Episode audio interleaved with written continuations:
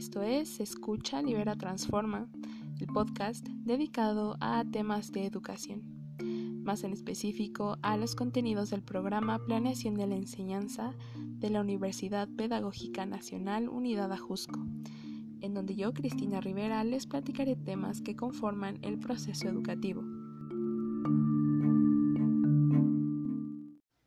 ¿Qué tal? Sean bienvenidos, sean bienvenidas al tercer capítulo de este podcast, en el cual el tema del día de hoy es la programación de aula, sentido, características, funciones y principios.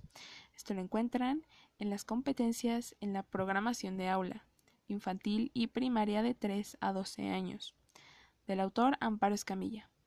Sin más que añadir, vamos al capítulo de hoy. Comienzo este tema analizando principalmente la carga y la responsabilidad que se tiene al manejar una planeación curricular. Algo que nos ha dejado muy en claro eh, la planeación de la enseñanza es que la acción de planear es una tarea de alto riesgo, con una complejidad considerablemente alta, ya que tenemos que considerar temas los cuales nos llevan a tomar una decisión que se tiene y se va a trabajar bajo diversos marcos. Tenemos en las manos decisiones que se van a tomar a futuro. En este caso, pues es la formación de estudiantes. Y bueno, aquí se añade un punto importante a considerar, ya que estos estudiantes se enfrentan a ámbitos escolares y extraescolares que están regidos por la sociedad en la que vivimos. Esta sociedad se está actualizando y se está actualizando consecutivamente. El currículo es entendido como un conjunto ordenado de elementos dentro del proceso que ya comentábamos de enseñanza-aprendizaje, que se encuentran vinculados entre sí en términos de interrelación y términos de interdependencia. Estos tienen un carácter técnico-pedagógico. Para que esto sea logrado es importante recalcar que la formación inicial de todo currículo debería tener el objetivo de trabajar áreas de contenido básico, por así llamarlo, didáctica, psicología de la instrucción, psicología evolutiva, psicología de equipos de trabajo, para así, a partir de la formación básica, mejorar la forma de aplicación de técnicas que están relacionadas a lo que es la programación. Y bueno, pasaremos a ello en un momento. Dentro del currículo hablamos de niveles del desarrollo curricular, los cuales se dividen en cuatro según Escamilla. El primer nivel se ve desde una visión de lo más general para el desarrollo de la planeación. En el segundo nivel se concretan programas hechos por las mismas administraciones educativas y este desarrollo se pone en proyectos curriculares, en caso de ser, claro, niveles más avanzados o en su caso propuestas pedagógicas cuando son etapas de la educación infantil. El tercer nivel recalca que los profesores, que bueno es más que obvio, deben tener un alto grado de competencia para saber manejar un aula. Y son estos los mismos docentes quienes van a determinar ciertos aspectos, principalmente que sean significativos en el orden de procesos de enseñanza-aprendizaje para los alumnos dentro de una clase o un curso. Se habla del cuarto nivel cuando la planificación va dirigida a alumnos que necesiten adaptación en lo significativo, ya sean contenidos, ya sean objetivos del grupo, tanto sus competencias y sus mismos criterios de evaluación.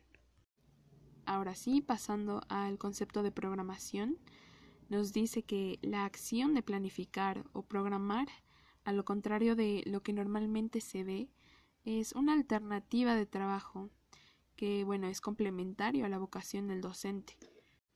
Ahora, la programación de aula, que su nombre apropiado sería la programación didáctica de aula, es entendida como una planificación sistematizada del proceso de enseñanza-aprendizaje que, bueno, está referida a un grupo de alumnos específico para un curso determinado. Y bueno, ahora sí teniendo estos dos conceptos en claro, podemos decir que la programación del aula se ve desde dos perspectivas. esta programación desde la primera, que es la perspectiva sintética, nos dice que se presentan objetivos del curso, el contenido significativo que debería estar ordenado en unidades que explican explícita o implícitamente que, bueno, el supuesto es que sea explícitamente los recursos metodológicos, materiales, el ambiente y las determinaciones de quienes van a interactuar en estos. Aquí también entran los criterios de evaluación con las competencias más específicas.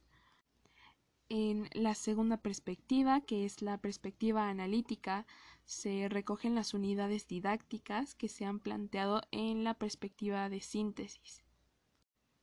Hablemos ahora de estas contemplaciones que se deberían tener para todo el trabajo que, lleva a cabo el formar el desarrollo curricular.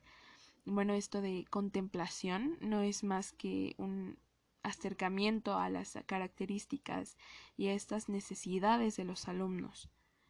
Dentro de estas se buscan el aprendizaje significativo, se toma en cuenta los intereses que están relacionados con el alumno, eh, de igual manera, se busca la motivación con base al estilo cognitivo de cada uno. Eh, también se busca la autonomía pedagógica, la cual exige a los centros educativos el desarrollo de un currículo oficial a partir de esta identificación de condiciones, las cuales por un lado pueden ser oportunidades o por el otro lado limitaciones, dependiendo el entorno social en el que viva el entorno económico y cultural, que no solo tenga el centro educativo, sino que también tenga las familias de los alumnos que, la, que, que integran. De nueva cuenta, el autor nos dice que se necesita ubicarlos en un contexto social y cultural, investigando, como ya lo había comentado, el contexto sociofamiliar y factores para tomar decisiones, y obviamente que estas decisiones se vean reflejadas y que se den respuestas favorables, que se cumplan, en pocas palabras, estas expectativas que se tienen. Y bueno, seguimos hablando del desarrollo del currículo, en el cual las competencias, según Moya, ya habíamos hablado de competencias en el primer capítulo, eh, Moya nos dice que forman parte de un currículo internacional, algo general en varios países en los cuales está incluido España. Monereo nos menciona que las siguientes características son contempladas como esenciales, fundamentales para la formación del currículo.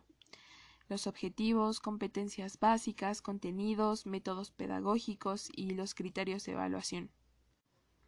Las competencias se vinculan con los recursos metodológicos, eh, técnicas para estimular la comprensión, el pensamiento, la toma de decisiones, y esto va acompañado con los recursos personales, que en este caso es el trabajo en equipo.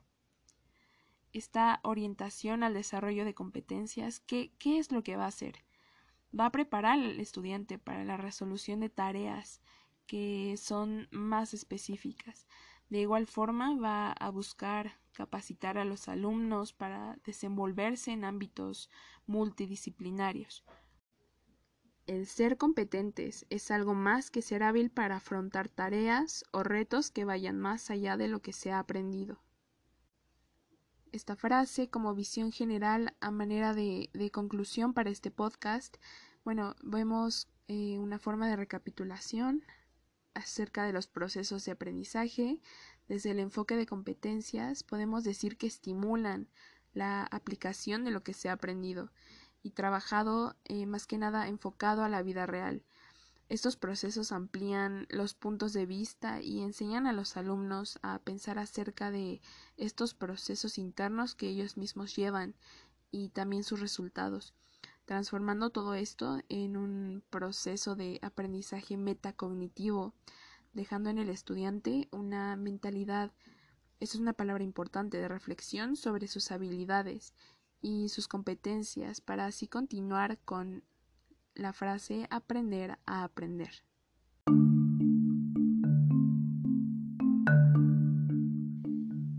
Con esto se concluye este capítulo de este podcast, el capítulo número 3. Espero les haya servido mucho esta información, les haya gustado bastante y que ha sido presentada a ustedes desde mi entendimiento y perspectiva. Nos vemos en el próximo capítulo. Adiós.